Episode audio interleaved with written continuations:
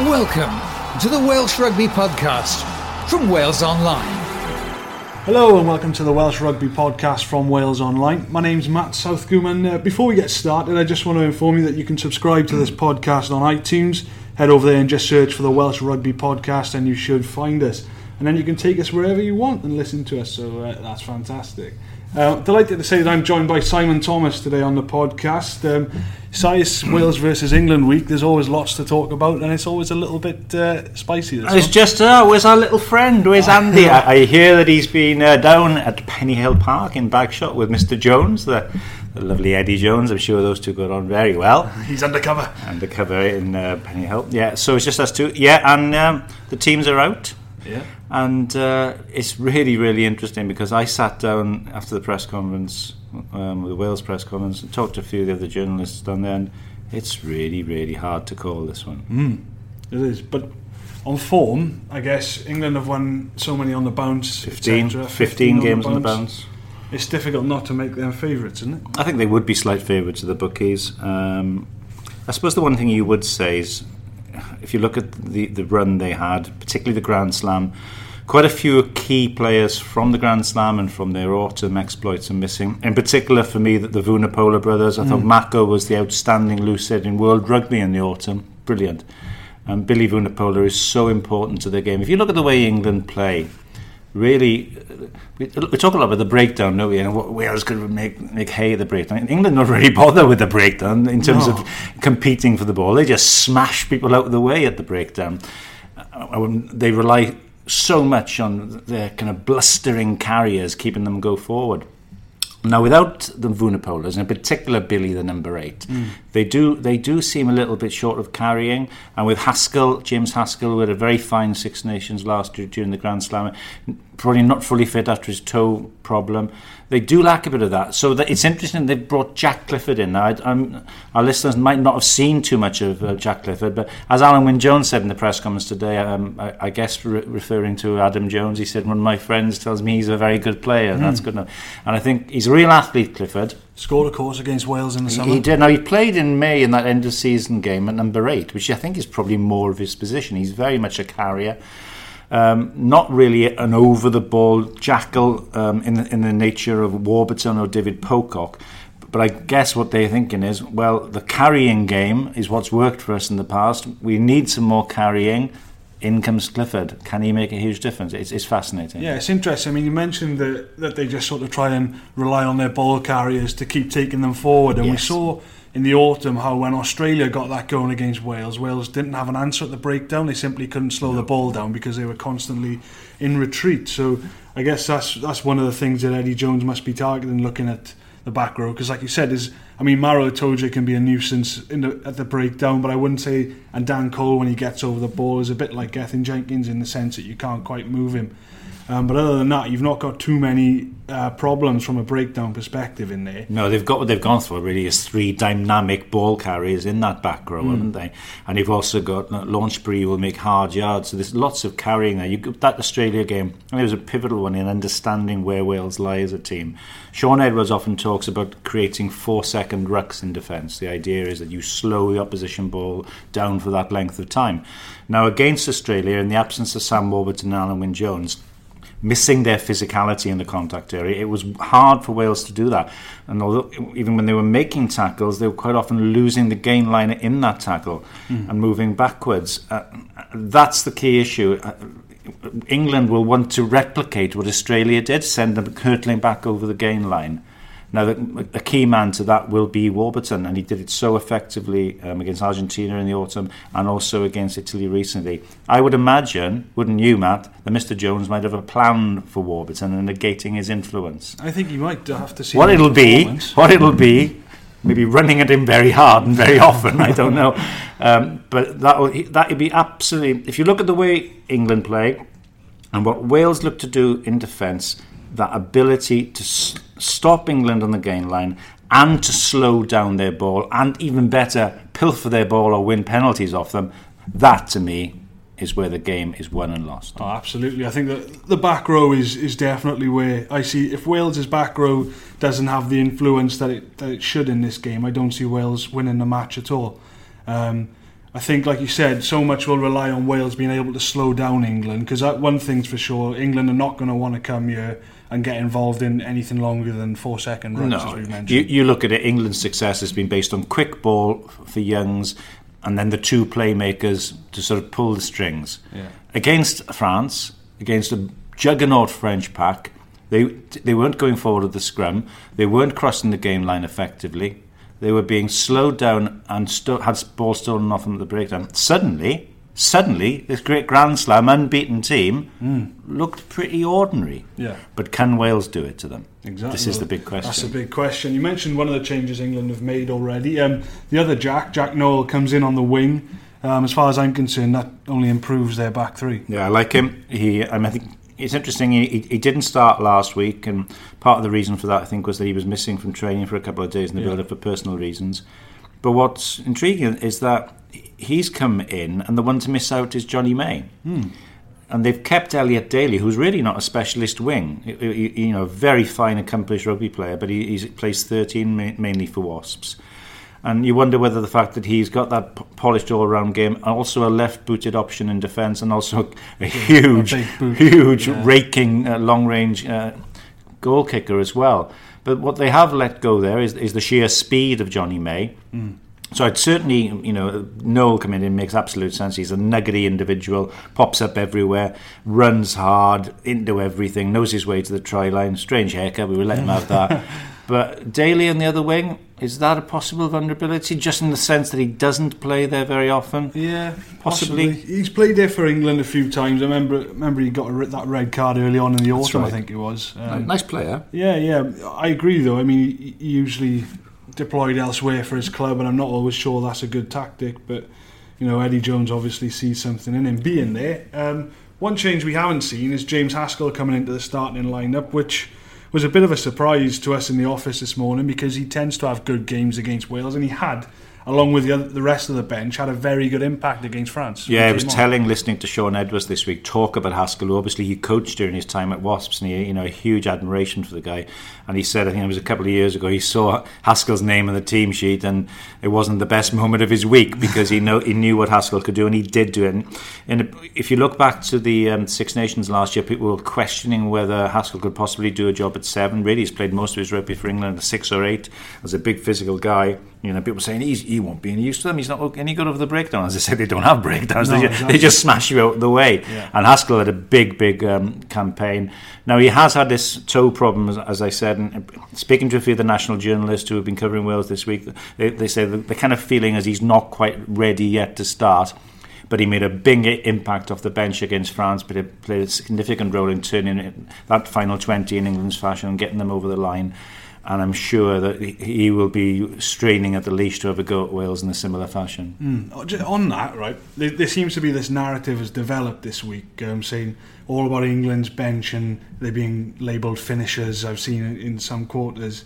But should should Wales really be overly concerned about this bench? Because when you compare the two, I mean, Wales, for example, have got two British Lions on their bench. Yeah. I don't see any British Lions on the England bench. It's often the case, though, isn't it? That if you look at the bench, it's, it's the younger ones who are really sort of coming through, who I think could make an impact. Not the big, big names. I think Jamie George and, and Sinckler as well. Hmm. I think those are two real sort of, you know, full of beans individuals who could make an impact. I mean, Jamie George, you know, if Dylan Hartley wasn't captain at the moment, there might be a question because Hartley hasn't played a lot. Every time I see George play for Saracens or when he comes on for England, he always makes an impact. And Sinckler's just a big brute of a man, as we know, is uh, being uh, brought on in the game by Adam Jones at Harlequins. Speaks very highly of him, does Adam? Yeah, and I, I think if you look at the other replacements, Danny Care. Now, Care had a big impact when he came on against France.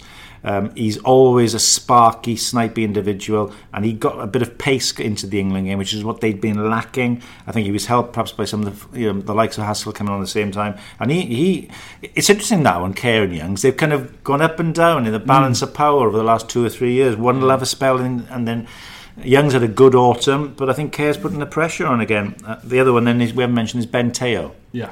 Now he's an interesting character. Born in New, born in New Zealand, then moved to Australia, played rugby league, came over to play for Ireland against Leinster. There's a picture of him wearing an Ireland shirt during that time, and now he's playing for England.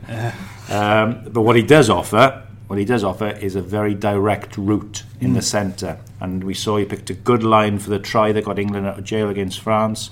And he's someone, another one who could make an impact with the bench. Yeah, so it's an interesting bench, a good bench. But I think, as we'll come to touch on later, there's impact waiting in the wings on the Welsh bench too. There is indeed. I mean, let's move on to Wales then. Uh, the two changes to the starting lineup, uh, both props, something perhaps that we saw coming after the uh, the difference they made in Rome. Yeah, it was interesting listening to Rob Howley talk, in particular about Thomas Francis what he said there is he felt he had a big autumn. If you remember, he kind of ended up the autumn as Wales's first choice tight head. Mm. But then, come the opening game against Italy, he was on the bench with Samson Lee starting. Now, what Howley said was, in the build up to that Italy game, because he plays for Exeter, he had to go back to his club side during the kind of training camp, which they put a lot of store on, whereas Samson Lee was there the whole time. And that does seem to have influenced the selection. Horses for courses, availability. So Samson starts. And if you look at that first half, uh, Wales weren't dominant in the scrum. Obviously, they had the one in particular scrum where they were driven off the ball, and that led to the position which, which Italy ultimately scored from. Mm. Uh, and it, it is undoubted that Rob Evans and Thomas Francis, when they came on, did have an impact in the scrum. Suddenly, it was a real weapon for us. And if you look at the pivotal period of the game around the hour mark, it all stemmed from that attacking scrum where Thomas Francis put the power on. Zotti, I think the, um, the Italian loosehead, Lovotti, yeah. couldn't cope with the power coming through. His knee went on the ground. It was a series of scrum offences. Off he went. We scored two tries. Wales scored two tries when he was off the field. Mm. So the, the scrum was a big weapon. Now, they're in from the start this time. Yeah. I think it was always going to be a close call between Rob Evans and Nicky Smith anyway. Um, Nicky did well in the autumn and probably maybe deserved that opportunity to start. Didn't do a lot wrong, did not really. You know, carried well in that first half. But Rob Evans has been playing so well for the Scarlets, excellently in their um, European campaign. And as he's continued that form when he came off the bench, and he probably deserves a start, as does Thomas Francis. Mm. Not a huge amount to choose from them, but purely on what happened last weekend, it, it probably is the right call. Yeah. Uh, when I was out in Rome last weekend, I, I saw North get get his knock uh, quite early on when he chased after that cross kick. Um, around the hour mark and onwards, it was clear that he was in some trouble, um, carrying a serious knock, limping quite heavily, and then obviously Sam Davies put him away down the near side. And got to give North credit; he finished that off, and he must have been well. He showed afterwards that he was in some pain with his with his thigh after scoring that. Um, I was absolutely stunned to see him on the team sheet when they announced it today. Um, but I've seen quotes from Rob Howley say you were at the press conference. Yes.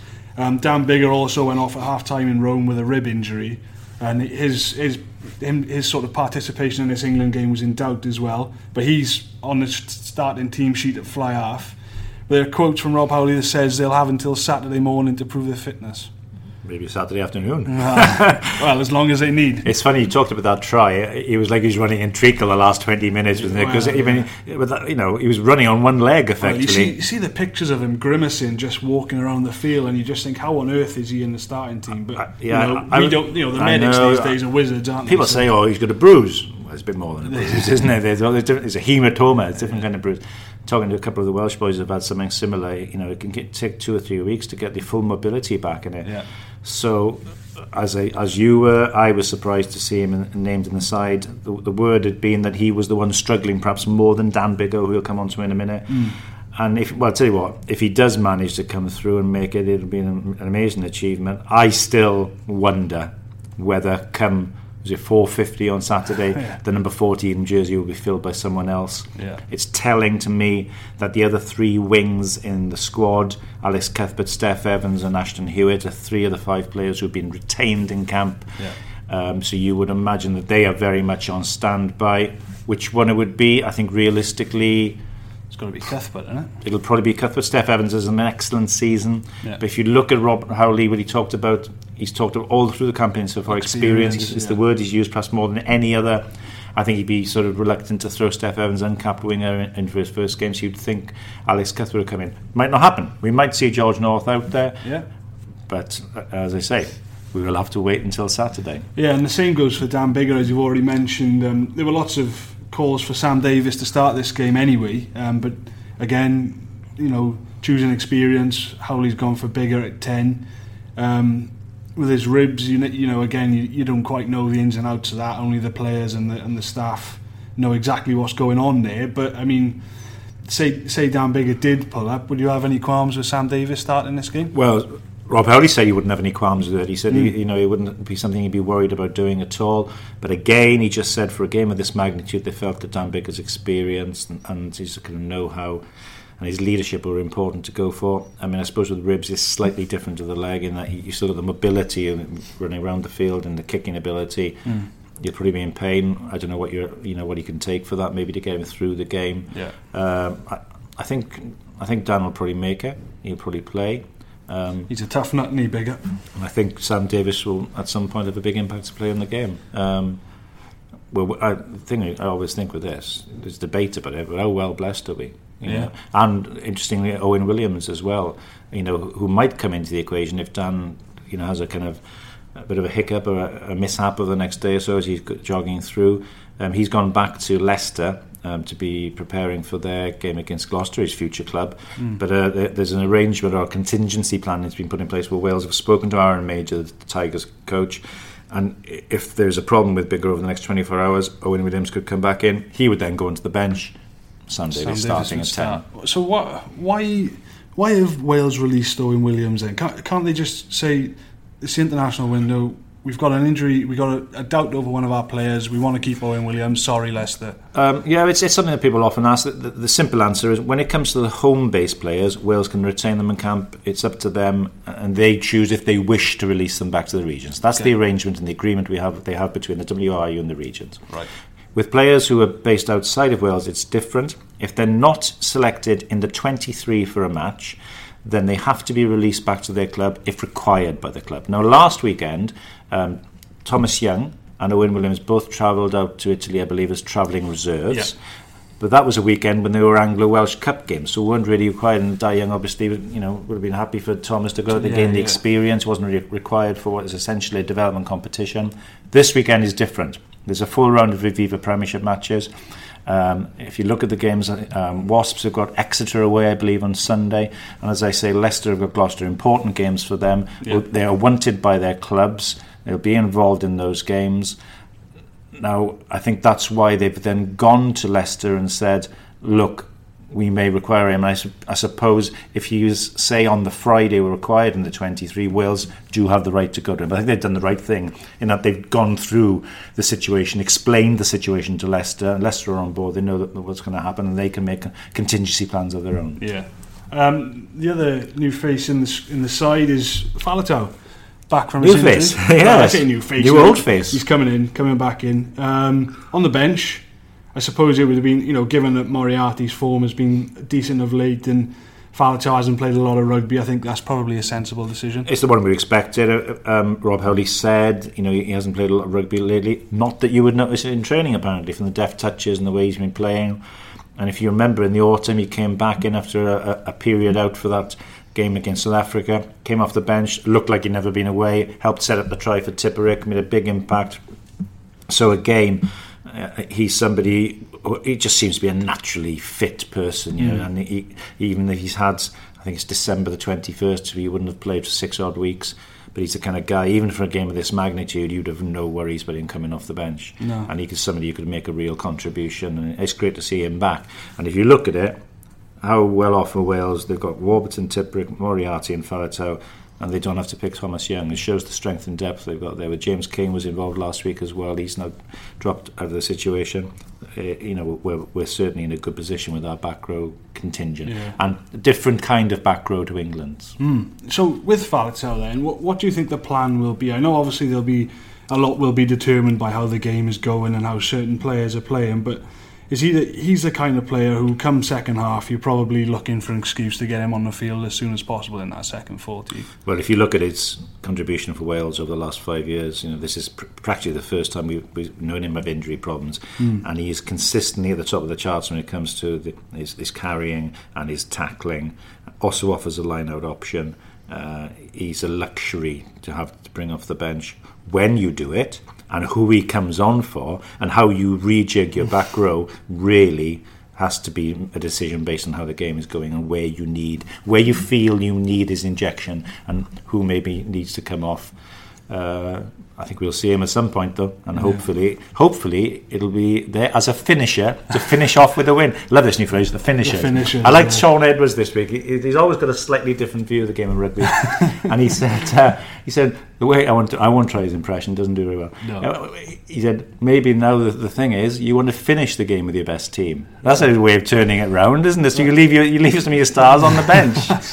it certainly is an interesting one. Um, but looking back at Rome, then, where, what are the areas that Wales need to improve on from that performance in order to cause England some problems? A lot has been made about the the first half out there, where I thought we were quite sort of boring in our play. You know, we were just going through the motions and stuff, and there wasn't a lot of invention. It's important to note that the weather was dreadful in Rome in that first half. But what, I, I, think I need to see a bit more invention from Wales to get over the gain line in this. Yeah, we could certainly do without the way the set piece went in the first half. We've touched on the scrum, we had problems there. If you look at the line out as well, I think we had three successive lineouts on the five metre line, at time five metre line. It's the line out maul is now one of the most effective weapons in world rugby. So many tries come from that area, and yet we couldn't really get any, get the momentum no. and the drive going yeah, on. They it, eh, defended as well. Now, eh? I mean, Charteris has been a big, big weapon for Wales in the lineout more, perhaps more defensively with his like telescopic reach. Mm. But I think there would be need to work on the point of attack. Didn't see, and there wasn't quite,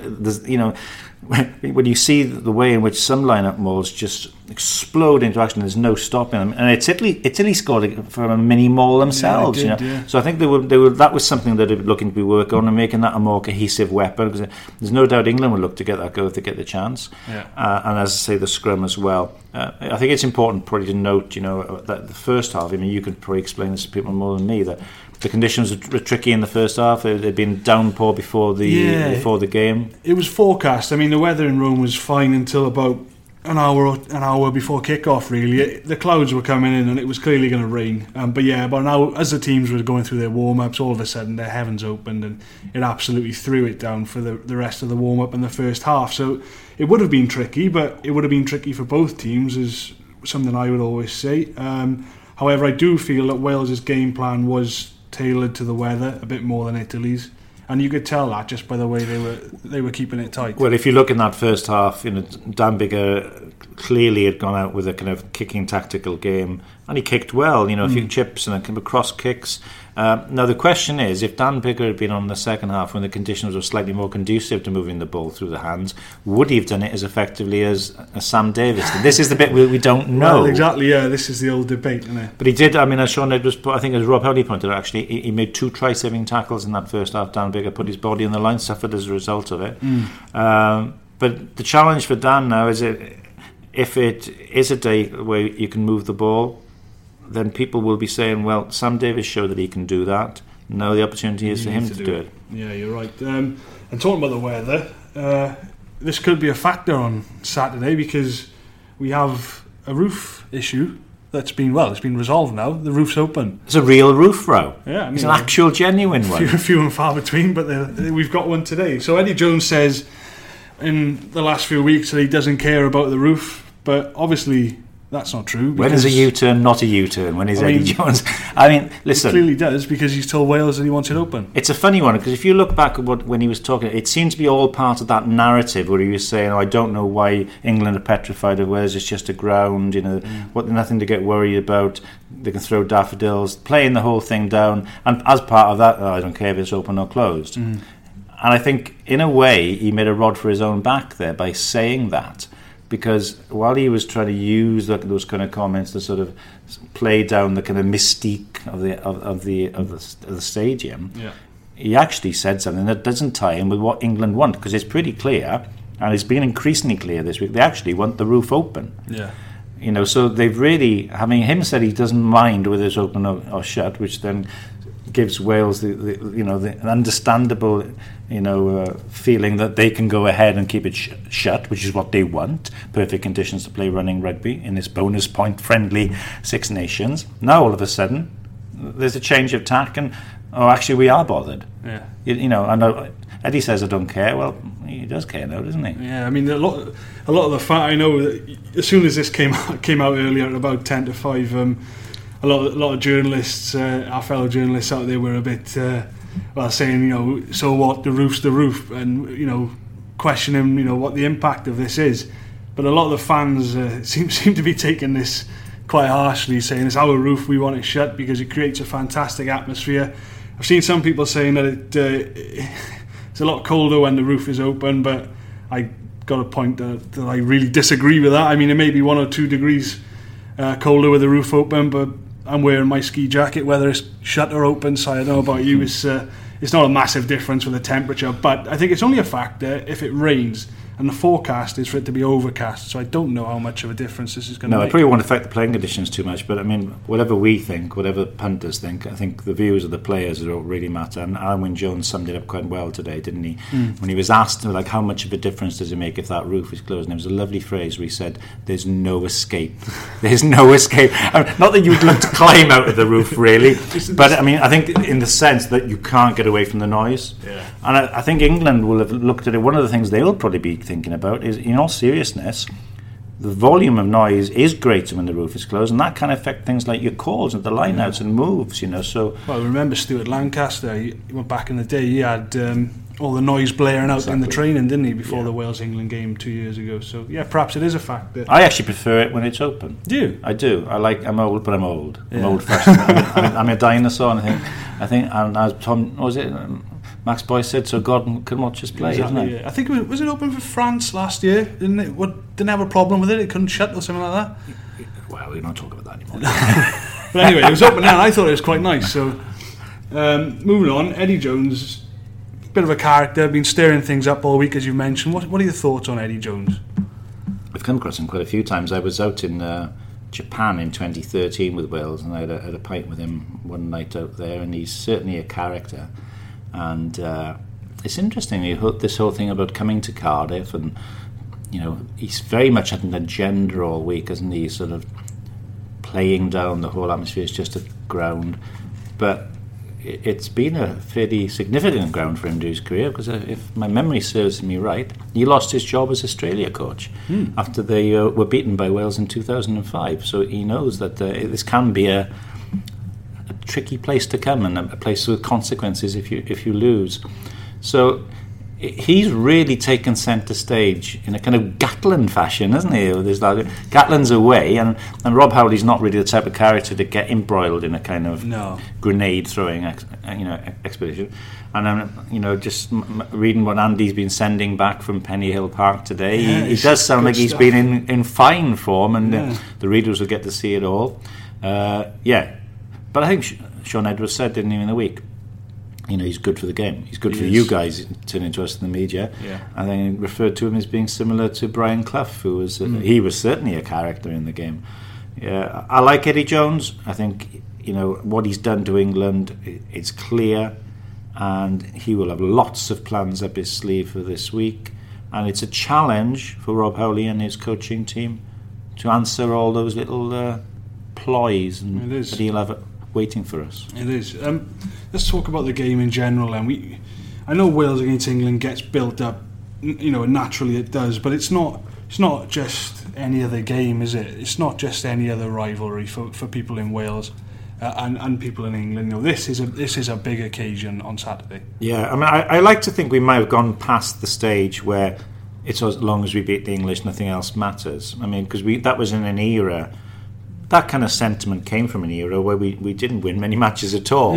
So if we did beat England, I mean, 1993, I remember we we won um, famously 10-9 in Cardiff in the old stadium. Ieuan Evans caught Rory Underwood sleeping, and you know that kept us going for weeks. Despite the fact we then got tumped by Scotland a couple of weeks, I think a week later. You know, and it really was an era where, as long as we beat England, it's okay. I like to think we've moved on from that now because of our ambitions have, have, have gone grown greater. You know, and you know, I think personally that if we would have beat England, if Wales would have beat England on Saturday, and then stumble away for the rest of the tournament, that would be more significant than the victory, you know. Yeah, yeah. Um, so beating England's important, but for me, it's no, it's not the be all and end all of what we want. You know, the, the ambitions have to be higher than that. Although saying that, you could argue that at the moment there's not many higher victories or better victories because this lot have won 15 in a row, Yeah. and along with New Zealand and maybe Australia are are the best team in the world. Yeah. Ireland done well as well, but England, when you're up against a team that's done that well, in pure rugby terms, forget the rivalry and the tradition. This is a big game, and it would be a big, big win. And, and it could be a win that really launches Wales into this championship. And, and if they lose, you've got the other side of the coin Yeah, because well, then they've got to go to Scotland, and we saw how well they played at Yeah. Murrayfield. So yeah, it's a huge game, um, and it, you know we- we've seen before how Wales can be a momentum team, Hmm. and how a big win over a top opposition can really, really spark their campaign. And if they did win it, then everything would be on, wouldn't it? It would indeed. Um, all right, we're going to do something a little bit different before we close the show today. Um, we've got the teams here in front of us site. We're going to go through it player by player and say whether we pick the Welsh player or the English player. Right. So we'll start at fullback then, which is not an easy place to start when you start a debate like this. Lee Halfpenny and Mike Brown. Hmm. Would you fancy? Well, the thing is, I think last weekend showed you that you do not want to go into a game without Lee Halfpenny. Hmm. We were struggling in half time. Was it 7 3? I think we were. Was, down. yeah, we were down, yeah. and we needed something early in the second half, and he got it one, two, three times from Mr. Halfpenny. Mm. Italy gave away three relatively soft penalties, and he he never looked like missing one of them. And it got Wales going again. It got them in front. It eased the nerves a little bit. And he was so important. He was named man of the match. Actually, I think. I think that. I don't think that was right. No. I think I would have gone for either Warburton or Alun Wyn Jones. Yeah. But he, I can't remember a mistake he made. Solid, reliable, did what he had to do, kicked his goals. And although Mike Brown is a player I admire, a player who consistently beats the first man, I just think the all round game of Halfpenny is of a match to his as a player, and their goal kicking just gives him that edge over it. Yeah, I'm going to agree with you. Although talking about Mike Brown, he, he's he's a lot of what I like in a rugby player. I like the way he gets up for things, wears his heart on his sleeve, never takes a backward step. He's a physical bloke as well. Um, although I, I agree with what you're saying, um, so I'm going to stick with Lee Halfpenny as well. Um, moving on to the wings, George North, Jack Nowell. That's not an easy one. Well, it's complicated by North's injury situation as well, isn't it? Okay. If it are- are we saying fully fit Nowell against, Nowell against maybe an 80% fit in George? I think you have to take that out of the equation as you're talking to them as players. Okay. Um, I like Jack Nowell, but I think I think North, you saw, even when not fully fit, what he can do, the damage he can do. Yeah.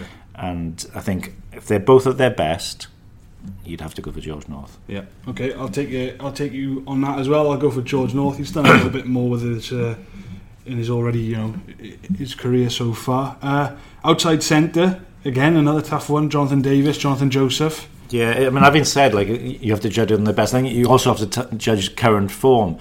Now, Jonathan Davies, prior to Saturday, has had a tough season. He, he did a few niggly injuries.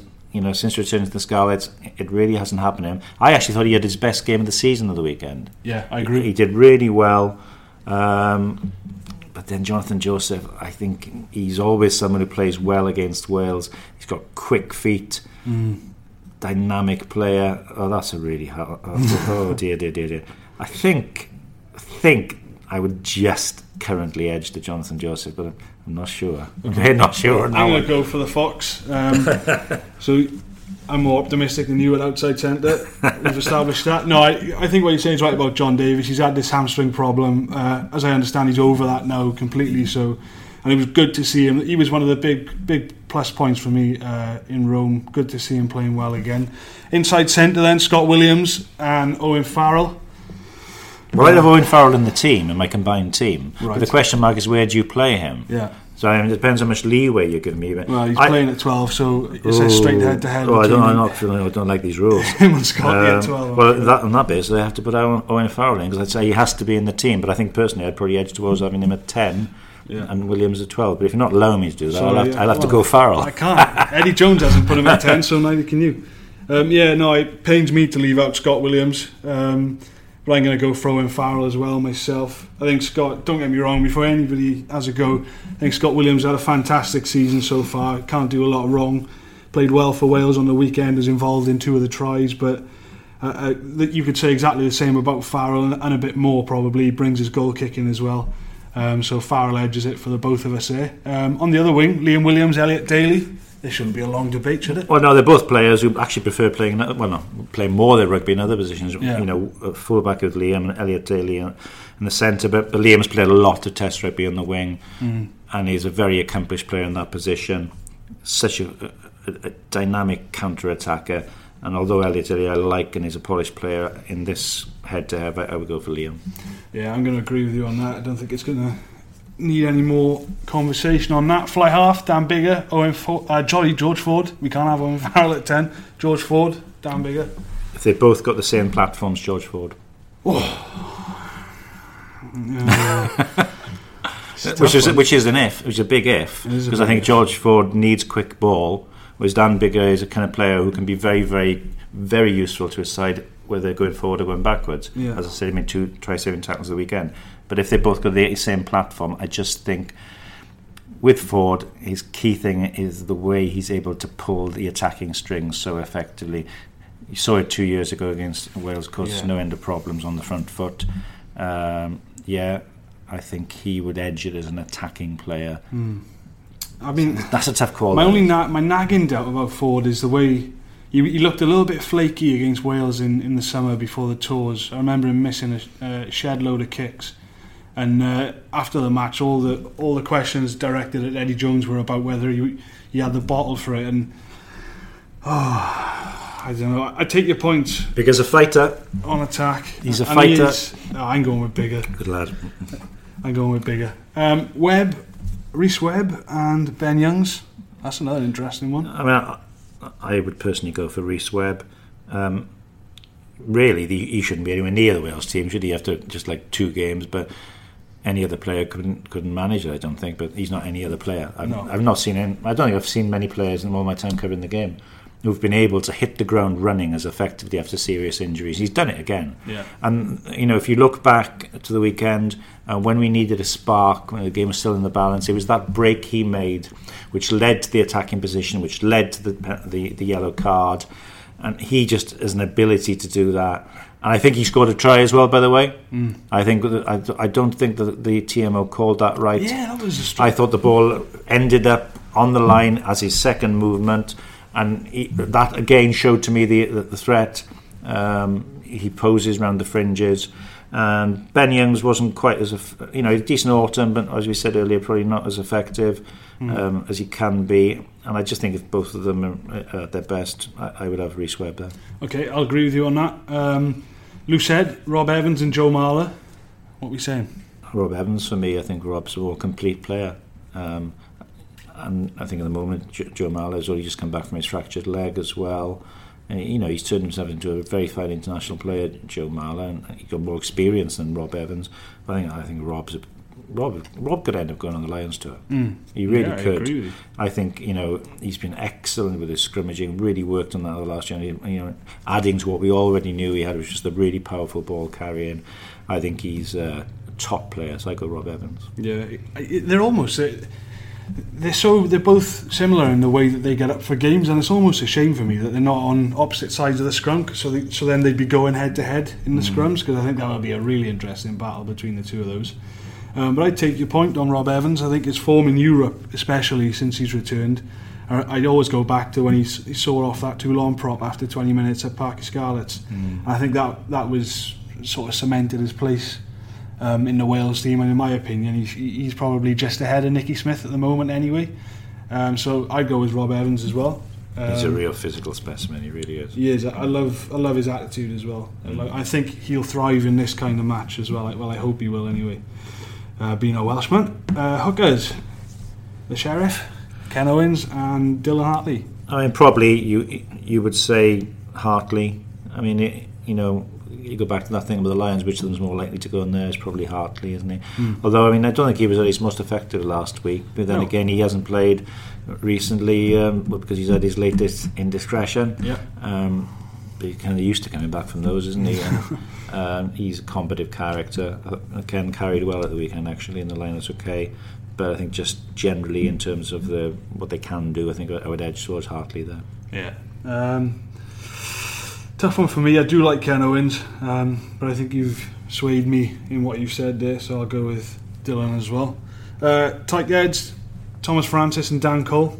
Well, Dan Cole is the entire England breakdown operation, isn't he? He is, It's bizarre, isn't it? It's like if you think look at these two countries, they, they've probably produced the two best breakdown props of the modern era in Dan Cole and Gethin Jenkins. Yeah. Um, Gethin's an absolute legend at it, but Cole's not far behind, you know. Mm. Um, as a scrimmager, solid.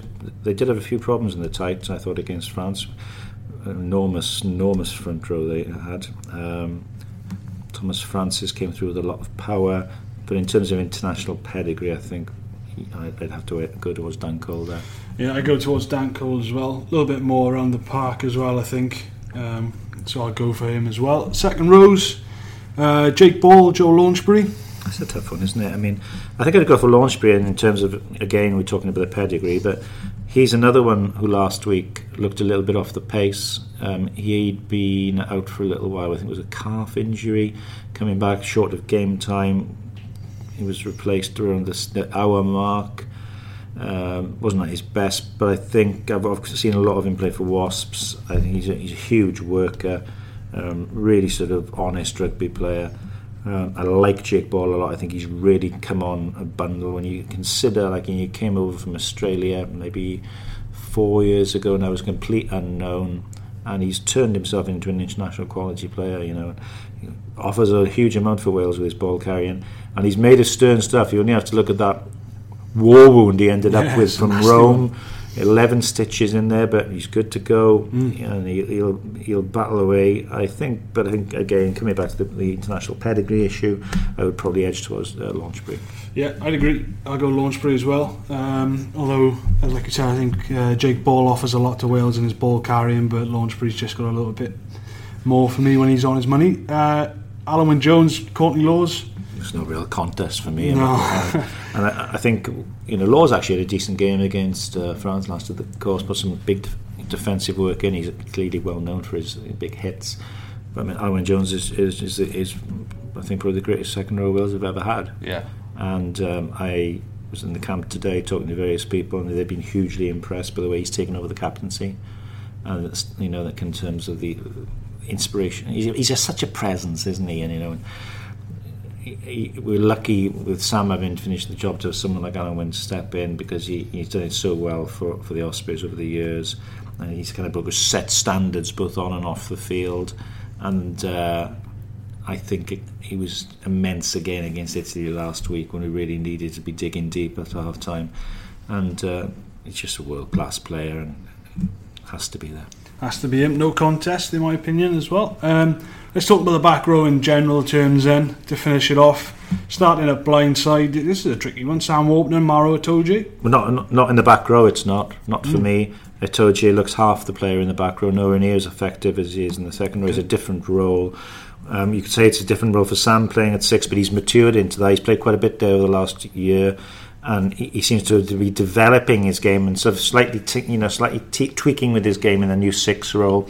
More of a carrying uh, duty for Wales. He was our main, made more meters than any other forward, and of course, what he's doing as well. He's perhaps not diving into every, not attacking every uh, ruck and walk. He's got other duties, but he's picking the ones he can really do damage on. Him, and that, in particular, that one just before half time in Rome. Wales are under the cosh, 7 3 down in the run 22. If Italy had scored and made it 14 3, who knows what could have happened. He, when he was needed, he was over the ball, got in there like a, a, a, you know limpet. No one was moving him. We won the penalty. Half time, won the game. Yeah. Um, so for me, again, in this in this flanking combination, you know, flanking sort of battle, it has to be Warburton. Okay, I'll go with you on that. Uh, Tipuric and Jack Clifford. I think, I think it'd have to be Tipuric. It would have to be. Jack Clifford This is only his second test start very very much a kind of new figure, finding his feet in the international stage.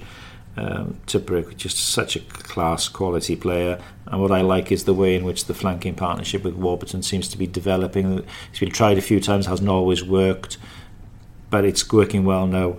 Warburton is focusing heavily on the sort of physical side of it, allowing Tipuric to do what he does best, which is roam and support and link up and get the ball in his hands. And uh, yeah, he's a quality, quality player, so it would have to be Tipuric. Okay, and then finally, number eight, Ross Moriarty and Nathan Hughes. This is a tricky one, isn't it? Because I think Hughes has done really well for Wasps over the last two or three years, but you know, still to prove it at international level. Mm. Moriarty is still you know, finding his feet at international level. He had an excellent 2016. Yeah. Um, I've not seen Hughes do it for England particularly yet, so I would have to go for Moriarty, who has done it in the last year for Wales and probably been the find of the last 12 months for us on the international stage. But I mean, probably you'd pick. Uh, It'd be interesting if you're doing that with Faletau against Bun- Billy it? but we can't. We haven't got enough time to do that. Um, anyway, so we're finishing up there, and apparently I'm a very optimistic Welshman. Uh, so I've got, what have I got? 10 Welshmen and 4 English, and... That's only 14 players. Oh no, sorry. 11. We're very good Are you working maths, on a yellow card? No, I, I so I got eleven Welshmen and four English players, uh, and Si, you've got nine Welshmen and six English players. So it's an interesting one. Apparently, we're both optimists, but uh, as we know, the game's not played on paper. Well, I think both of those show, come in full circle, there's every reason to believe we can win. Oh, that seems like the perfect note to end this podcast on. All right, we'll leave it there. Thanks for joining us, Si, and thanks to you guys for listening at home. Um, so here we are.